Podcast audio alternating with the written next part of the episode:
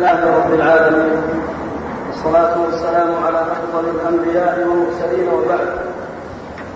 قال المؤلف رحمه الله فروى طارق بن شهاب قال جاء يهودي إلى عمر بن الخطاب رضي الله عنه فقال يا أمير المؤمنين آية في كتابكم تقرؤونها. لو علينا معشر يهود نزلت نعلم اليوم الذي نزلت فيه لاتخذنا ذلك اليوم عيدا. قال أي آية؟ قال اليوم أكملت لكم دينكم وأتممت عليكم نعمتي ورضيت لكم الإسلام دينا. فقال إني لأعلم اليوم الذي نزلت فيه والمكان. فقال إني لأعلم اليوم الذي نزلت والمكان. نزلت على رسول الله صلى الله عليه وسلم. ونحن بعرفة عشية جمعة. بسم الله الرحمن الرحيم. الحمد لله رب العالمين. والصلاة والسلام على إمام المرسلين نبينا محمد وعلى آله وأصحابه أجمعين. أما بعد فإن المصنف رحمه الله كما مر معنا في الدرس الماضي ذكر مصدر الاستدلال عند أهل السنة والجماعة وبين أنهم يعتمدون في دينهم وإيمانهم بربهم وأسمائه وصفاته وأمور الإيمان الأخرى على ما نطق به الكتاب وصحت به السنة سنة النبي صلى الله عليه وسلم. وأشار إلى أن النبي عليه الصلاة والسلام أكمل الله به الدين وأتم به النعمة وأقام به الحجة وقمع به الكافرين. وأنه لم يدع لقائل مقالا ولا لمتكلم مجالا لما ذكر ذلك ذكر الدليل عليه. الدليل على أن العمدة في الدين إنما تكون على الكتاب والسنة وعلى ما جاء عن النبي صلى الله عليه وسلم. فأورد قول الله تبارك وتعالى اليوم أكملت لكم دينكم وأتممت عليكم نعمتي ورضيت لكم الإسلام دينا. فهذه الآية دلت على أن دين الله كامل الذي جاء به الرسول عليه الصلاة والسلام وأن الرسول صلى الله عليه وسلم بينه غاية البيان. وأوضحه غاية الإيضاح. ولم يبقى شيء من الدين لم يبين لا في الأصول ولا في الفروع. فهو صلوات الله وسلامه عليه. لم يمت إلا وقد أنزل الله قوله اليوم أكملت لكم دينكم. إلى آخر الآية. وهذه الآية نزلت عليه صلوات الله وسلامه عليه في حجة الوداع. وبعدها لم ينزل حلال ولا حرام. الدين كمل وتم. فالآية تدل على أن دين الله عز وجل بينه الرسول صلى الله عليه وسلم وأنه كامل في الأصول والفروع. ليس هناك جانب من الدين لم يبين. ليس هناك جانب من الدين لم يبين لا في الأصول ولا في الفروع. ولهذا لا مجال للإحداث أو الاختراع أو التصورات أو إنشاء العقائد من من خلال أفكار الناس وآرائهم. ولا مجال لإحداث العبادات وأنواع التقربات إلى الله عز وجل. لا مجال إلى شيء من ذلك. لم يبقى للناس إلا الاعتصام بحبل الله والتمسك بسنة نبي الله صلى الله عليه وسلم والعمل بما جاء في الكتاب والسنة. هذا الذي أمام الناس. اليوم أكملت لكم دينكم وأتممت عليكم نعمتي. أكملت لكم دينكم. وقوله دينكم شامل. للأصول والفروع. الدين الدين كله أكمل وبين في الأصول والفروع. بين فيه ما يتعلق بالاعتقاد والإيمان غاية البيان. وبين فيه ما يتعلق بالأعمال والتقربات إلى الله عز وجل غاية البيان. وبين فيه ما يتعلق بالآداب والأخلاق. كلها بينت في الكتاب والسنة.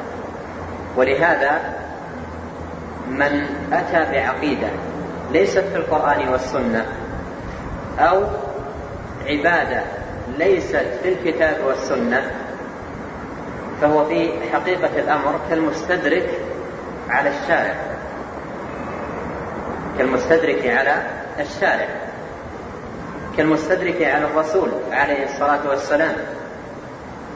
بل إن فعله هذا يتضمن اتهاما للنبي صلى الله عليه وسلم أنه ترك جوانب من الدين دون بيان.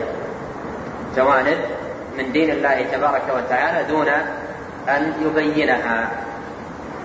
ولأجل هذا قال الإمام مالك ابن أنس رحمه الله كلمته العظيمة واستشهد لها بهذه الآية الكريمة قال من قال في الدين بدعة حسنة فقد زعم أن محمدا صلى الله عليه وسلم خان الرسالة. فقد زعم أن محمدا صلى الله عليه وسلم خان الرسالة. لأن الله يقول هكذا يقول مالك لأن الله يقول اليوم أكملت لكم دينكم وأتممت عليكم نعمتي ورضيت لكم الإسلام دينا. فما لم يكن دينا زمن محمد صلى الله عليه وسلم وأصحابه فليس اليوم دينا. ولن يصلح آخر هذه الأمة إلا بما صلح به أولها. انتهى كلامه رحمه الله. وقد ذكره الشاطبي في كتاب الاعتصام. ما لم يكن دين زمن محمد صلى الله عليه وسلم فليس اليوم دينا. ولن يكون دينا إلى أن تقوم الساعة. دين الله عز وجل بينه النبي صلوات الله وسلامه عليه. بينه غاية البيان ووضحه غاية الإيضاح ولم يمت حتى أتم الله به الدين وأكمل به النعمة. وإذا كان كذلك فليس أمام الإنسان إلا أن يقبل على كتاب الله. وسنة نبيه صلى الله عليه وسلم. يأخذ عنهما دينه ويتلقى منهما إيمانه ويعبد من خلالهما ربه تبارك وتعالى. فمن لم يفعل ذلك فهو متقدم بين يدي الله ورسوله. قال الله تعالى يا أيها الذين آمنوا لا تقدموا بين يدي الله ورسوله. وعبارات السلف في معنى هذه الآية كما يقول ابن القيم تدور الاعتقاد. ولا تفعل حتى يأمر هذا يتعلق بالعبادة والعمل. فمن لم يكن قوله وإيمانه واعتقاده مبنيا على الكتاب والسنة فهو متقدم بين يدي الله ورسوله. ومن لم يكن عمله وعبادته التي يتقرب بها إلى الله عز وجل مؤسسة على ما جاء في الكتاب والسنة فهو متقدم بين يدي الله ورسوله. والله يقول يا أيها الذين آمنوا لا تقدموا بين يدي الله ورسوله واتقوا الله. هذه الآية التي أورد المصنف هنا اليوم أكملت لكم دينكم لها شأن عظيم في نفوس المؤمنين ولها مكانة عالية في في قلوبهم وهي تعد نعمة من الله عز وجل. عليهم فيها بيان أن دين الله الذي أنزله عليهم بواسطة رسوله عليه الصلاة والسلام دين كامل. دين كامل لا نقص فيه بأي وجه لا في العبادات ولا في العقائد ولا في في المعاملات والآداب. فإن جئت إلى العقائد التي جاءت في الكتاب والسنة فهي أصح العقائد. وأقومها وأسلمها. وإن جئت إلى العبادات التي بينت في الكتاب والسنة فهي أكمل العبادات وأتمها. وإن جئت إلى الأخلاق التي بينت في الكتاب والسنة فهي أزكى الأخلاق وأطيبها. فدين كامل دين كامل. فالمسلم أمام دينه الكامل ما الذي عليه؟ أين تذهب عقول المبتدعة أين تذهب أفهامهم الدين الكامل ما الذي على صاحبه؟ دين وصفه الله عز وجل بأنه دين كامل. فأين تذهب عقول المبتدعة عن مثل هذه الآية الكريمة؟ اليوم أكملت لكم دينكم وأتممت عليكم نعمتي ورضيت لكم الإسلام دينا. فدين هذا شأنه لم يبقى على أهله إلا أن يقبلوا عليه ويتعلموه ويفهموه. ويقوموا به على التمام والكمال. بينما حال المبتدع أنه مفرط في جوانب كثيرة من الدين وواجبات الدين التي دل عليها الكتاب والسنة ثم تجده متشبثا ببدع إما يكون هو اخترعها أو اخترعها له بعض شيوخه ويعظم بدعه ويعظم بدعه أكثر من تعظيمه للأوامر الصريحة الصحيحة الثابتة في الكتاب والسنة. فهذه الآية لها شأن. لها شأن في قلوب المسلمين. اليوم أكملت لكم دينكم وأتممت عليكم نعمتي ورضيت لكم الإسلام دينا. ولهذا المصنف رحمه الله لم يكتفي بإيراد الآية فقط. وإنما أورد معها ما يبين عظم شأنها وجلالة قدرها. الآية هي المقصودة. الآية هي المقصودة. لكنه لم يكتفي بإيراد الآية وحدها أو وحدها وإنما ذكر معها ما يبين مكانتها وعظم شأنها في قلوب أهل الإيمان. فهي لها مكانة عظيمة ومنزلة رفيعة في قلوب أهل الإيمان. فأورد حديث طارق بن شهاب الذي اتفق البخاري ومسلم على تخريجه في صحيحيهما. قال جاء يهودي إلى عمر بن الخطاب.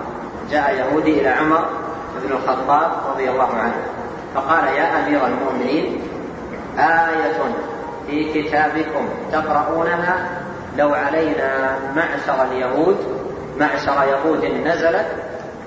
نعلم اليوم الذي نزلت فيه لاتخذنا ذلك اليوم عيدا. لاتخذنا ذلك اليوم عيدا. هذا اليهودي أدرك قيمة هذه الآية.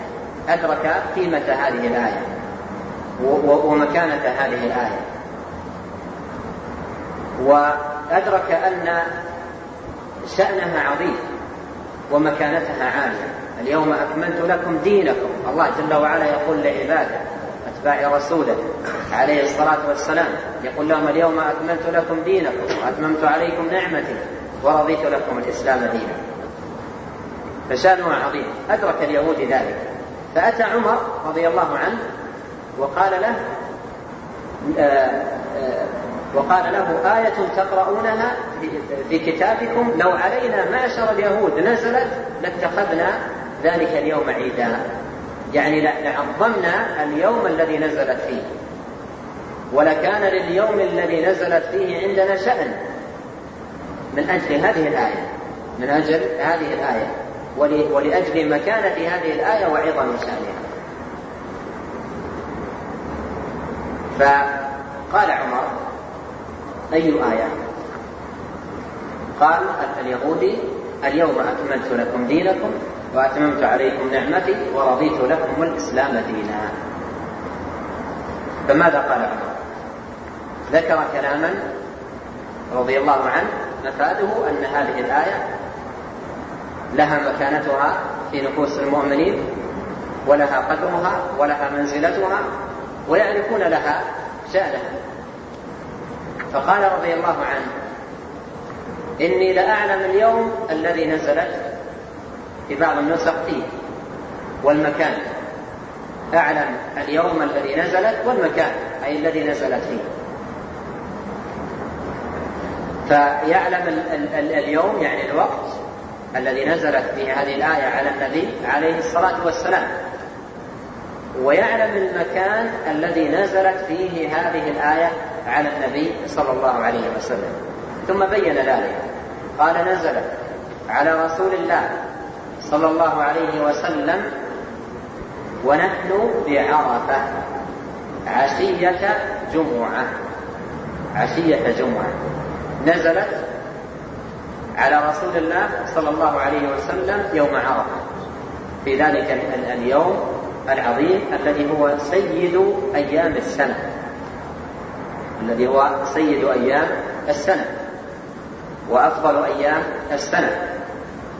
على خلاف بين أهل العلم في أيهما أفضل يوم العيد أو يوم النحر يوم عرفة أو يوم النحر الذي بعده. والأقوى أنه يوم عرفة. قد جاء في الحديث عن النبي صلى الله عليه وسلم أنه قال خير الدعاء دعاء يوم عرفة. وخير ما قلته أنا والنبيون من قبلي لا إله إلا الله. يقول شيخ الإسلام رحمه الله كلاما معناه كان صلى الله عليه وسلم يكثر في سيد الأيام من سيد الأذكار. لأن سيد الأذكار لا إله إلا الله هي أفضل الأذكار على الإطلاق. فالنبي عليه الصلاة والسلام اختار أو أكثر والأنبياء من قبله أكثر من سيد الأذكار في سيد الأيام الذي هو يوم عرفة. فنزلت في يوم عظيم. أعظم أيام السنة. وفي الوقت نفسه أفضل أيام الأسبوع يوم الجمعة. فوافق يوم الجمعة. وفي موافقة يوم عرفة. ليوم جمعة مزيد فضل لاجتماع فضلين في الوقت. فضل يوم عرفة وفضل يوم الجمعة. ولا سيما عشية يوم الجمعة وعشية يوم عرفة. وكل منهما جاء فيه نصوص خاصة. أما حديث أنها تعدل سبعين حجة هذا لم يثبت عن النبي صلى الله عليه وسلم. لكن اجتماع يوم عرفة ويوم جمعة في وقت في يوم واحد هذا لا, لا, لا شك أنه يدل على مزيد فضل. وابن القيم رحمه الله ذكر جملة من الفضائل في حال اجتماع اليومين في كتابه زاد المعاد. فيقول أنا نعرف متى نزلت. نزلت على رسول الله صلى الله عليه وسلم ونحن في عرفة عشية عرفة عشية عرفة.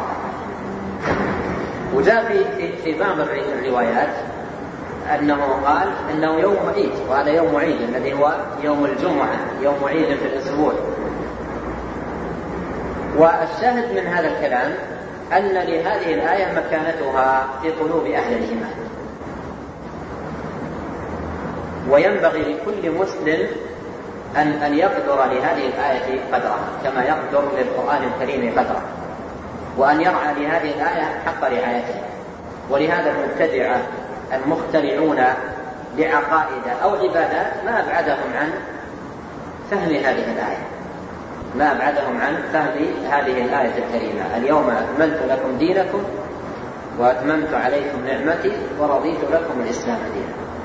الواجب على المسلم أن يقرأ هذه الآية ويحمد الله سبحانه وتعالى على هذه النعمة ثم يقبل على دين الله الموجود في كتابه وسنة نبيه صلى الله عليه وسلم نعم فآمنوا بما قال الله سبحانه في كتابه وصح عن نبيه وأمروه كما ورد من غير تعرض لكيفية أو اعتقاد شبهة أو مثلية أو تأويل يؤدي إلى التعطيل ووسعتهم السنة المحمدية والطريقة المرضية ولم يتعدوها إلى البدعة المرضية الردية فحازوا بذلك الرتبة السنية والمنزلة العلية. لما ذكر المصنف رحمه الله هذه الآية الكريمة بنى عليها رحمهم الله في التعامل مع النصوص نصوص الكتاب والسنة ولا سيما في الباب الذي ألف هذا المصنف لأجله وهو باب الإيمان والاعتقاد. فما طريقتهم على ضوء هذه الآية الكريمة في التعامل مع النصوص التي فيها الإخبار؟ سواء عن عن الله جل وعلا أسمائه وصفاته أو الإخبار عن أمور الإيمان الأخرى فما هي طريقته فقال رحمه الله وبنى ذلك على هذه الآية الكريمة فآمنوا بما قال الله سبحانه في كتابه. فآمنوا أي أهل الحق والسنة والاستقامة على هدي خير الأمة محمد بن عبد الله صلوات الله وسلامه عليه. شأنهم وطريقتهم أنهم آمنوا بما قال الله سبحانه في كتابه وصح عن نبيه صلى الله عليه وسلم. يعني كل ما جاء في الكتاب والسنة من أمور الإيمان تلقوه بالقبول والتسليم. كما قال الإمام الزهري رحمه الله من الله الرسالة وعلى الرسول البلاغ وعلينا التسليم. فهم قابلوا كل ما جاء في كتاب الله وسنة نبيه صلى الله عليه وسلم قابلوه بالتسليم والقبول والإيمان والتصديق وعدم الاعتراض أو الانتقاد أو التردد أو الشك أو نحو ذلك. قابلوه بالتسليم التام الكامل. فآمنوا بما قال الله سبحانه في كتابه. وصح عن نبيه صلى الله عليه وسلم. وأمروه كما ورد. يعني هذه الأخبار وفي مقدمتها الأسماء والصفات أمروها كما جاءت. أمروها كما جاءت. جاء السميع البصير استوى على العرش يداه مبسوطتان غضب الله عليهم. كل هذه النصوص ونظائرها أمروها كما جاءت أمروها كما جاءت. وهذه المقولة مشهورة بين السلف ومنقولة عن غير واحد منهم. يقولون في نصوص الصفات أمروها كما جاءت بلا كيف. وهذه هذه العبارة منقولة عن غير واحد من السلف منهم الإمام مالك والأوزاعي وسفيان الثوري. وابن عيينة وغيرهم. أمروها كما جاءت بلا كيف هكذا يقولون. أي نصوص الصفات. وقولهم أمروها كما جاءت. وقول المصنف هنا وأمروها كما ورد. كما ورد وأمروه كما ورد. هو نظير قول السلف أمروها كما جاءت. يعني هو نظير قولهم أمروها كما جاءت. وهنا لنتنبه إلى أمر. في غاية الأهمية ألا وهو أن نصوص الصفات جاءت محملة بمعاني جاءت محملة بمعاني هكذا جاءت. لم تأتي ألفاظا جوفاء لا معنى لها ولا مدلول. فمثلا قوله تعالى الرحمن على العرش استوى جاء محملا بمعنى ما هو؟ إثبات استواء الله على العرش. قوله بل يداه مبسوطتان جاء محملا بمعنى وهو إثبات اليدين لله عز وجل ووصفهما بالبسط. وكذلك غضب الله عليهم وغيرها من آيات الصفات ونصوص الصفات. جاءت محملة بمعاني لم تأتي ألفاظا جوفاء لا معنى لها. إذا إمرارها كما جاءت لا يكون ولا يستقيم إلا بإثبات معناها الذي دلت عليه. وبهذا تعلمون فساد قول من يقول من الخلف ولا سيما من هم على مسلك التفويض عندما يحتجون على تفويض المعنى لقول السلف أمروها كما جاءت. فيقولون إن التفويض هو طريقة تفويض المعنى هو طريقة السلف بدليل قولهم أمروها كما جاءت. ويفهم هؤلاء من قول السلف أمروها كما جاءت أي يقرؤوها قراءة مجردة بدون أن أن تفهموا منها أي معنى. وهذا فهم بعيد ومنحرف لمقولة السلف هذه وهي مقولة واضحة. أمروها كما جاءت يعني قيدوا الإمرار بأن يكون كما جاءت وهي جاءت محملة بمعاني ما جاءت ألفاظا جوفاء. فلا يستقيم لأحد إمرارها كما جاءت إلا بإثبات معناها. فإن عطل المعنى أو فوض المعنى أو لم يؤمن بالمعنى ما أمرها كما جاءت. وهم يقولون عقبها بلا كيف أمروها كما جاءت بلا كيف. وقولهم بلا كيف أيضا فيه دلالة على إثباتهم للمعنى ورد على من يأخذ من قولهم هذا تفويض المعنى. فقولهم بلا كيف أي بلا تكييف أي بلا تكييف أو بلا علم منا بالكيفية. ومن المعلوم أن الذي لا يثبت المعنى أصلا لا يحتاج أن ينفي الكيفية. من لا يثبت معنى لا يحتاج أن ينفي الكيفية. ولهذا لو كان قول السلف لو كان مراد السلف بقولهم أمروها كما جاءت مجرد التلاوة بدون فهم هل يحتاج أن يقولوا بلا كيف؟ ما يحتاج. يحتاج أن يقال بلا كيف لمن يثبت معنى. يعني أمرها كما جاءت وأثبت المعنى الذي دلت عليه وإياك أن تكيف. وإياك أن تكيف. يعني وإياك أن تحاول في, في, في, في معرفة الكيفية أو أن تخوض في معرفة الكيفية. أمروها كما جاءت بلا كيف.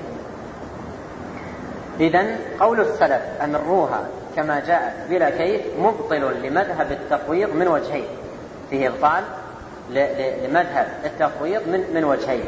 الوجه الأول من خلال قولهم أمروها كما جاءت قد عرفنا أنها جاءت محملة بالمعاني. فإمرارها كما جاءت إنما يكون بإثبات معناها. والوجه الثاني في قولهم بلا كيف. فقولهم بلا كيف دال على أنهم يثبتون المعنى. ولو كانوا لا يثبتون المعنى لما احتاجوا إلى أن يقولوا بلا كيف. لما احتاجوا أن يقولوا بلا كيف. قال المصنف رحمه الله وأمروها وأمروه كما ورد. يعني ما جاء في الكتاب والسنة أمروه كما ورد من غير تعرض لكيفية من غير تعرض لكيفية. هنا يأتي التفويض عند السلف رحمهم الله وهو تفويض علم الكيف إلى الله سبحانه وتعالى. المعنى لا يفوض المعنى أمروها كما جاءت أثبت المعنى الذي دلت عليه. لكن الكيف لا يجوز لأحد كائنا من كان أن يخوض فيه أو أن يتعرض له أو أن يقحم فهمه القاصر في في في معرفته. فهذا من أمحل المحال وأبطل الباطل أن يحاول الإنسان بعقله القاصر معرفة كيفية صفة الرب تبارك وتعالى. ومما يقطع طمع الإنسان في إدراك كيفية صفة الرب تبارك وتعالى علمه بعجزه وقصوره عن إدراك كيفية صفة كثير من المخلوقات. فعقل يعجز عن إدراك كيفية صفات المخلوقات. أو كثير منها. من باب أولى أن أن يكون أعجز عن إدراك كيفية صفة الخالق تبارك وتعالى. وجاء في سير إعلام النبلاء في ترجمة أحد السلف لا أذكره الآن أنه لقي غلاما ابتلي بمحاولة معرفة آه، كيفية صفة الرب وأخذ يخوض في هذا الباب. معرفة كيفية صفة الرب تبارك وتعالى. فقال له يا غلام لننظر هل تستطيع أن تدرك كيفية صفة بعض مخلوقات الله تبارك وتعالى؟ فإن استطعت بعد ذلك تحاول أن أن أن تعرف كيفية صفة الرب تبارك وتعالى. فإن عجزت عن إدراك كيفية المخلوق فأنت عن إدراك كيفية صفة الخالق أعجز. ثم رأيك لو أعطيك مثالا من مخلوقات الله لننظر هل تدرك كيفيته أو لا. فوافق الغلام قال جاء في القرآن في وصف الملائكة أنهم أولي قال تعالى أولي أجنحة. جاعل الملائكة رسلا أولي أجنحة مثنى وثلاث ورباع يزيد في الخلق ما يشاء. وذكر له أن النبي عليه الصلاة والسلام رأى جبريل وقد سد الأفق وله ستمائة جناح. قال أخبرني الستمائة جناح هذه أين تكون؟ كيف هي؟ أخذ يفكر وأطال التفكير الغلام. قال أنا أهون عليك الأمر. أخبرني عن ملك له ثلاث أجنحة. الجناح الثالث أين يكون؟ ولأجنحة مثنى وثلاثة ورباع. الجناح الثالث أين يكون؟ قال أنا عاجز. وانقطع وانقطع الغلام عن ماذا؟ عن البحث في كيفية صفة ماذا؟ الرب تبارك وتعالى. فهذا مما يقطع الطمع في إدراك كيفية الله. ومما يقطع الطمع في إدراك كيفية الله. قول المسلمين الله أكبر. الله أكبر. أي من كل شيء. كما قال عليه الصلاة والسلام لعدي بن حاتم عندما آه، دعاه إلى الإسلام. قال يا عدي ما يفرك؟ ما يفرك؟ يعني ما الذي يجعلك تفر عن عن الإسلام؟ ما يفرك؟ أيفرك أن يقال لا إله إلا الله؟ وهل إله غير الله؟ يا عدي ما يفرك؟ أيفرك أن يقال الله أكبر؟ وهل شيء أكبر من الله؟ الله عز وجل أكبر من كل كبير. هذا معنى الله أكبر. أكبر من كل كبير. ومهما يخطر في بال الإنسان ويدور في خياله من كبر في, في, في, الوصف والجمال والجلال والحسن والكمال فالله أكبر من ذلك. يعني مهما تصور الإنسان وقدر في فهمه من تكبير وتعظيم وكمال لله تبارك وتعالى فالله أكبر. لا يبلغ كنها صفاته الواصفون. ولا يدرك كيفية ذاته. مهما قدر الإنسان ومهما تصور. الله أكبر وأعظم وأجل من أن أن تدرك آه، كماله وجلاله وجماله وعظمة صفاته هذه العقول. عقول الناس القاصرة. والعقول عاجزة. العقول عاجزة عن إدراك كيفية صفة الرب. فلهذا قال من غير تعرض للكيفية يجب على الإنسان أن يقطع عن نفسه هذا الباب تماما. باب الخوض في معرفة كيفية صفة الله تبارك وتعالى. والسلف رحمهم الله يعدون الخائض في هذا الباب وهو معرفة كيفية صفة الله يعدونه من المبتدعة أهل الأهواء. ويعدون مسلكه مسلكا محدثا مبتدعا. وسيأتي معنا قصة الإمام مالك رحمه الله. عندما أتاه ذلك الرجل وقال له الرحمن على العرش استوى كيف استوى؟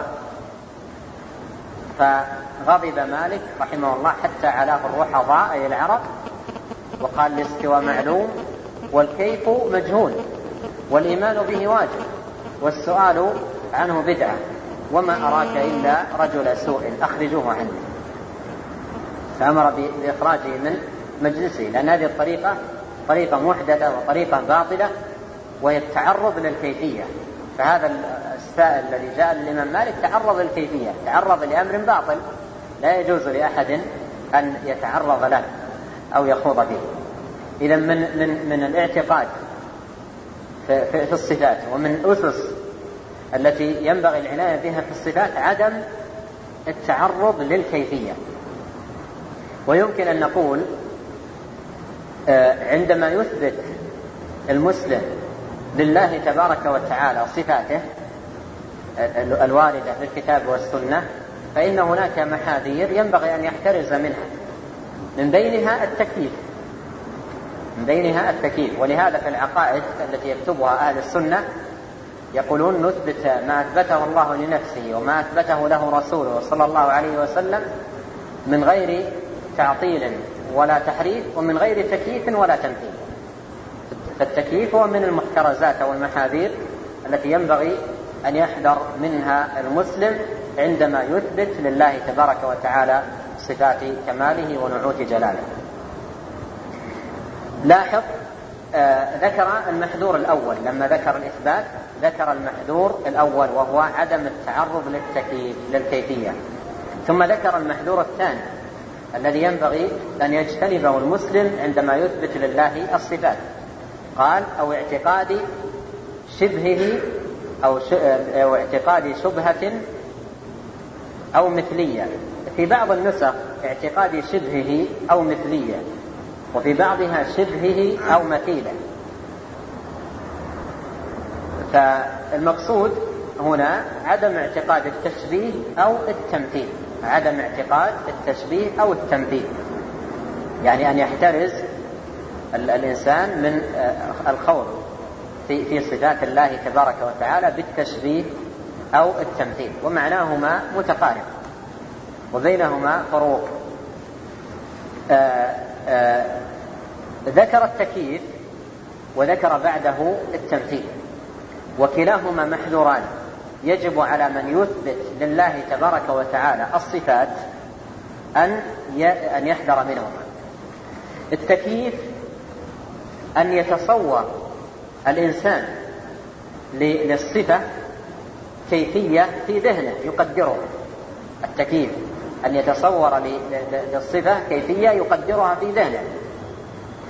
سواء كان هذا على سبيل القياس على صفة المخلوق وهذا هو التمثيل أو على سبيل تقدير أمر في الذهن يتوصل إليه في, في تصوره وفهمه. فالتكييف قد يكون تمثيلا وقد يكون ليس تمثيل ليس تمثيلا وإنما هو شيء يتصور في الذهن هكذا من, من نفسه. لا يقيسه على شيء موجود لا يقيسه على شيء من المخلوقات. والتمثيل إثبات الصفة لله تبارك وتعالى على وجه يماثل صفة المخلوق. على وجه يماثل صفة المخلوق يعني يقيس صفة الخالق بصفة المخلوق. ولهذا قال الإمام أحمد الممثل الذي يقول سمع كسمعي وبصر كبصري ويد كيدي والله تعالى يقول ليس كمثله شيء وهو السميع البصير.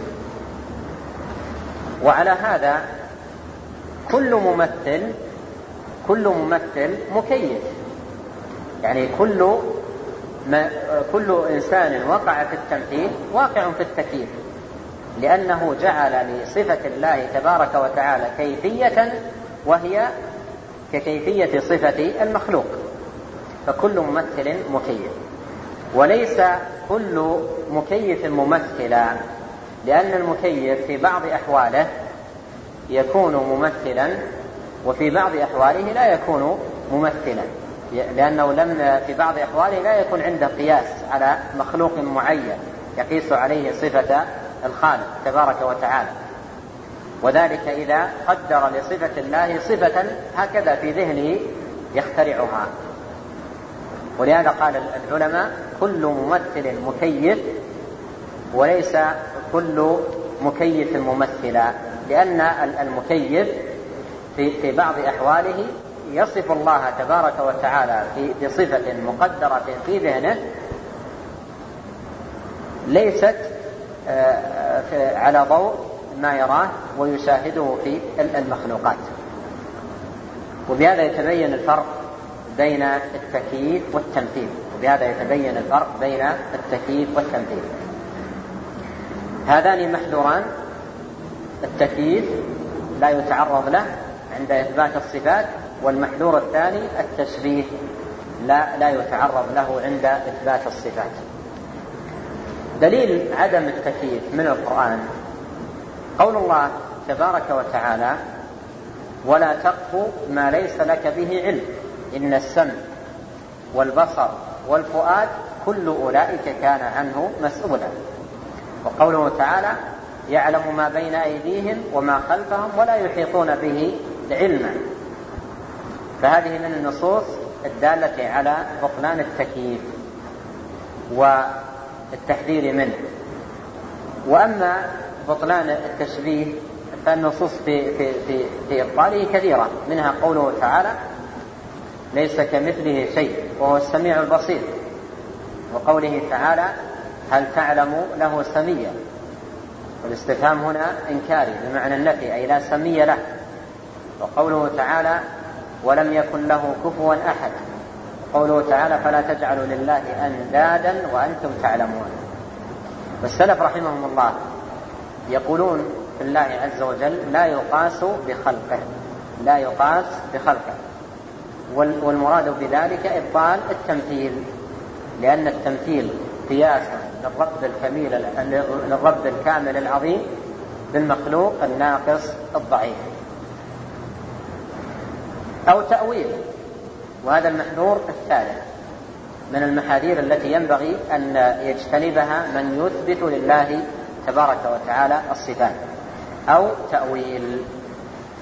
والتأويل الذي يحذر هنا ويجتنب صرف اللفظ عن ظاهره بغير قرينة تدل عليه وإنما بشبهة نفي التشبيه.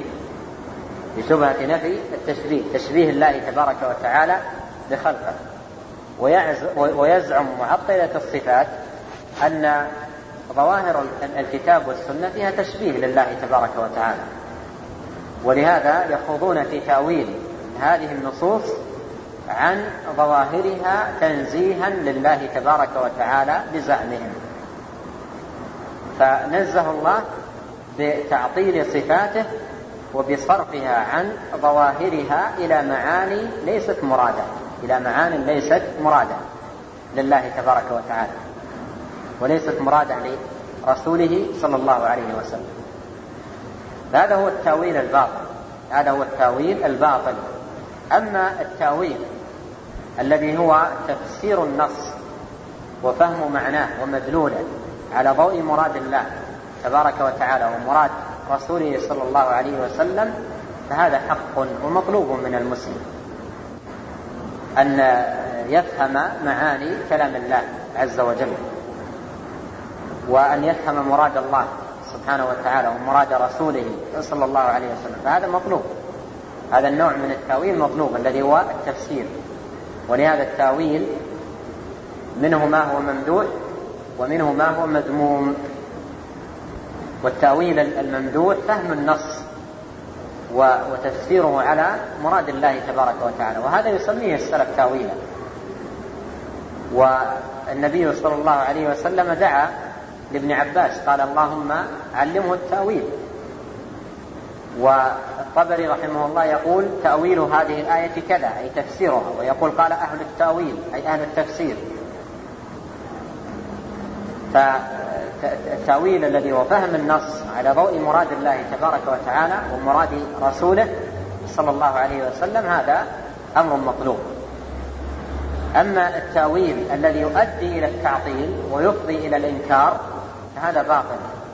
صرف النص عن ظاهره بغير قرينة. والمبتدعة عندهم قرينة واحدة اتكأوا عليها في تأويل النصوص وصرفها عن ظواهرها وهي دفع التشبيه. زعموا أن نصوص الصفات في الكتاب والسنة دالة على التشبيه وموهمة للتشبيه فبنوا على ذلك التأويل. ولهذا قال صاحب الجوهرة وكل نص أوهم التشبيه أوله أو فوض ورد تنزيها. فأوله هذا منبني على توهم التشبيه. ولهذا لاحظ هنا أن هؤلاء الذين تأولوا النصوص عن ظاهرها وصرفوها عن مرادها. سبب ذلك فيهم هو أنهم ماذا؟ مشبهة يعني تلوثوا بالتشبيه. شبهوا أولا ف يعني ولد هذا التشبيه تعطيلا. والبدع يولد بعضها بعضا تتوالد البدع. فهؤلاء شبهوا أولا. يعني وقع في نفوسهم التشبيه فأرادوا أن ينزهوا الله عز وجل عن هذا الذي وقع في نفوسهم فأولوا النص وصرفوه عن عن مراده وعطلوا الرب تبارك وتعالى عن صفة كماله. فكل تأويلات كل تأويلات المبتدعة لنصوص الصفات منبنية على توهم التشبيه وهنا يحضرني كلمة جميلة لأبي حيان التوحيد.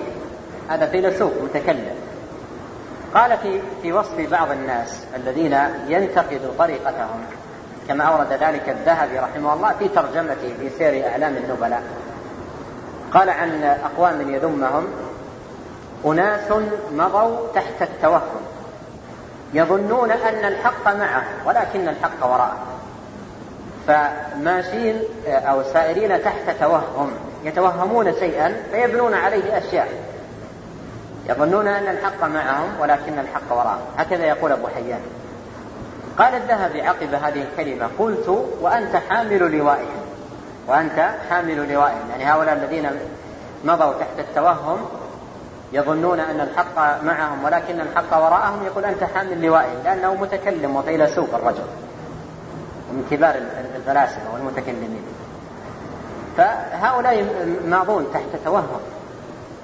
توهم التشبيه يعني يظن في النص أنه موهم للتشبيه ولهذا لاحظ وكل نص أوهم التشبيه. فالنص يوهم التشبيه عند من؟ عند المريض.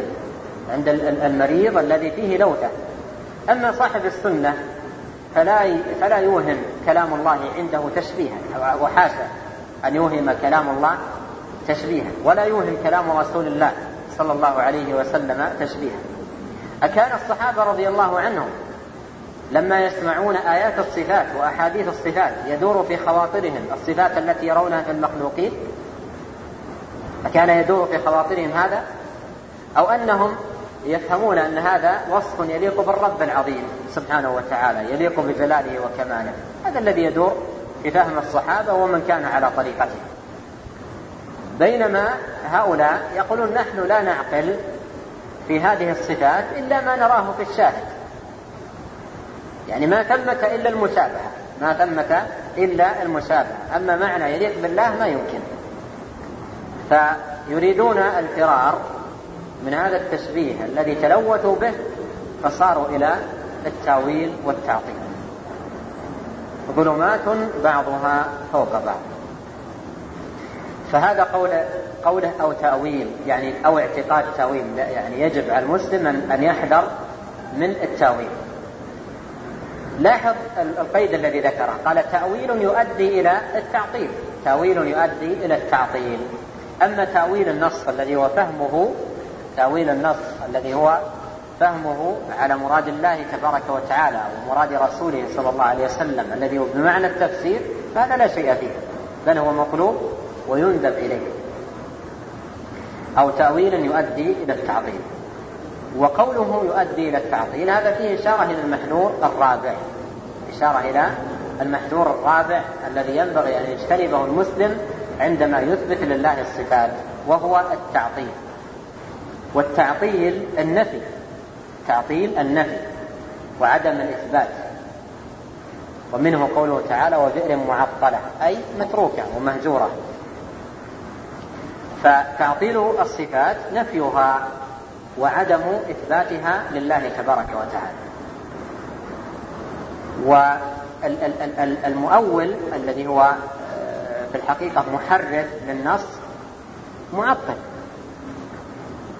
المؤول الذي هو محرف للنص معطل معطل لصفة الله تبارك وتعالى لأنه لا يستقيم التحريف إلا عن تعطيل الصفة الثابتة بالنص. ولهذا يقول العلماء كل محرف معطل. كل محرف معطل. من يحرف الصفة؟ مثلا الذي يقول رحمة الله إرادة الإنعام هذا محرف. وفي الوقت نفسه معطل لأنه عطل صفة الرحمة لله تبارك وتعالى ولم يثبتها لله. قوله تعالى غضب الله عليهم. عندما يقول المحرف أي أراد أن ينتقم منهم إرادة الانتقام. هو محرف وفي الوقت نفسه معطل. فكل محرف معطل. وليس كل معطل محرفا. لماذا؟ لأن المعطل قد يكتفي بالتعطيل دون أن يخوض في ذكر معنى آخر للنص وإنما يكتفي بالتعطيل. الرحمن على العرش استوى يقول لا ما استوى ويقف. بل يداه مبسوطتان يقول ليس له يدين. هذا تعطيل. هذا تعطيل وليس فيه تحريف للنص يعني إعطاء النص معنى لفظ آخر لأن التحريف آه، مأخوذ من الميل والانحراف وهو إعطاء آه، النص معنى لفظ آخر فهذا ما حصل في المعطل وإنما اكتفى بعدم بعدم الإثبات. ولهذا يقول العلماء كل آه، كل معطل كل محرف معطل وليس كل معطل محرفا آه، لاحظ هذا التلخيص الجميل الذي بدأ به المصنف رحمه الله بمنهج أهل السنة والجماعة في الصفات منهجهم ماذا؟ الإثبات أمروها كما جاءت هذا الإثبات مع الاحتراز من المحاذير الأربعة التي ذكرها التكييف والتمثيل والتحريف الذي هو التأويل والتعطيل. هذه طريقة أهل السنة. يثبتون ما أثبته الله لنفسه وما أثبته له رسوله صلى الله عليه وسلم من صفات الكمال من غير تحريف ومن غير تعطيل ومن غير تكييف ومن غير تمثيل. ولو قارنت بين هذا وبين ما ذكر شيخ الإسلام في العقيدة الواسطية وما يذكره أئمة السلف في كتب العقيدة تجد كله على نسق واحد لأنه كله مأخوذ من مشكاة واحدة فالطريقة واحدة. آه، قال ووسعتهم السنة المحمدية. وسعتهم أي كفتهم السنة. وسعتهم السنة المحمدية يعني وجدوا فيها الكفاية والغنية والشفاء. لم يحتاجوا إلى غيرها.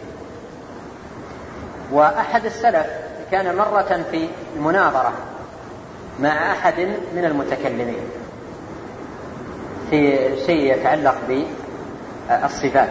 فقال له هذا الذي تقوله هل علمه النبي صلى الله عليه وسلم؟ وهل علمه الصحابة أبو بكر وعمر وعثمان وعلي؟ أم شيئا علمته أنت. لم يعلمه هؤلاء وادخر لك أنت فعلمته. إن قال علمه النبي عليه الصلاة والسلام وعلمه الصحابة يطالب بالبيان أين ما يدل على ذلك في الأحاديث وأين ما يدل على ذلك في كلام الصحابة. وإن قال لم يعلموه يكون ادعى لنفسه شيئا ادخر له. لم يعلمه النبي عليه الصلاة والسلام ولم يعلمه الصحابة. ففي أثناء المناظرة قال له شيء آه، آه، قال له آه، أمر يعني لما يأتي به النبي عليه الصلاة أو, أو قال له شيء لا يسعك ما وسع النبي. نعم قال له ألا يسعك ما وسع النبي صلى الله عليه وسلم وما وسع أصحابه؟ فالصحابة رضي الله عنهم وسعهم القرآن ووسعتهم السنة ووجدوا فيها الكفاية والغنية. وفي بعض أيضا عبارات السلف في هذا المعنى لا وسع الله عليه من لم يسعه ما وسع ما جاء في كتاب الله وسنة نبيه صلى الله عليه وسلم. ومما يدل على هذا المعنى في القرآن قول الله تبارك وتعالى أولم يكفهم أنا أنزلنا عليك الكتاب يتلى عليهم؟ فالقرآن فيه كفاية. وفيه غنية. فيه كفاية وفيه غنية. فوسعتهم السنة المحمدية. سنة النبي الكريم عليه الصلاة والسلام. وسعتهم كفتهم وجدوا فيها الشفاء وجدوا فيها الغنية فلم يتجاوزوها. هذا معنى قوله ووسعتهم السنة المحمدية. والطريقة المرضية. الطريقة المرضية التي كان عليها رسول الله صلى الله عليه وسلم. والمرضية أي التي رضيها الله عز وجل ورضيت لكم الإسلام دينا. وأن هذا صراطي مستقيما فاتبعوه ولا تتبعوا السبل. فهذا طريق رضيه الله لعباده. فهي طريقة مرضية. كان عليها النبي عليه الصلاة والسلام وعليها أصحابه ومن اتبعهم بإحسان. فوسعتهم السنة المحمدية والطريقة المرضية.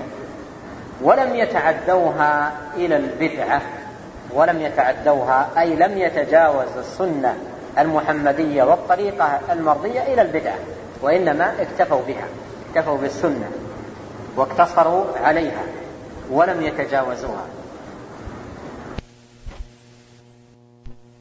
ندور مع السنة حيث دارت أي نفيا أو إثباتا. فما ثبت في الكتاب والسنة أثبتناه وما نفي في الكتاب والسنة نفيناه هذه طريقتهم لم يتجاوزوها إلى البدعة. لم يتجاوزوها إلى البدعة. ثم وصف البدعة بصفتين. قال البدعة المردية الردية البدعة المردية الردية. المردية من الردى والهلاك ومنه قوله تعالى وذلكم ظنكم الذي ظننتم بربكم أرداكم. فأصبحتم من الخاسرين. أرداكم من الردى وهو الهلاك أي أهلككم. فالبدعة مهلكة لصاحبها. فالبدعة مهلكة لصاحبها. فهذا معنى قوله المردية والردية من الردى وهو الفساد والقبح. فهاتان صفتان للبدع عموما. مهلكة لصاحبها وفاسدة في, في, في نفسها. فاسدة ومهلكة لصاحبها.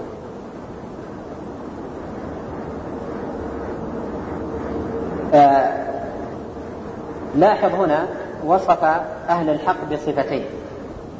آه الأولى تمسكهم بالسنة. والثانية ما هي؟ بعدهم عن البدعة.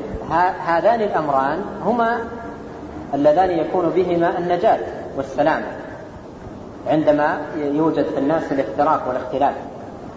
كما قال عليه الصلاة والسلام إنه من يعش منكم فسيرى اختلافا كثيرا.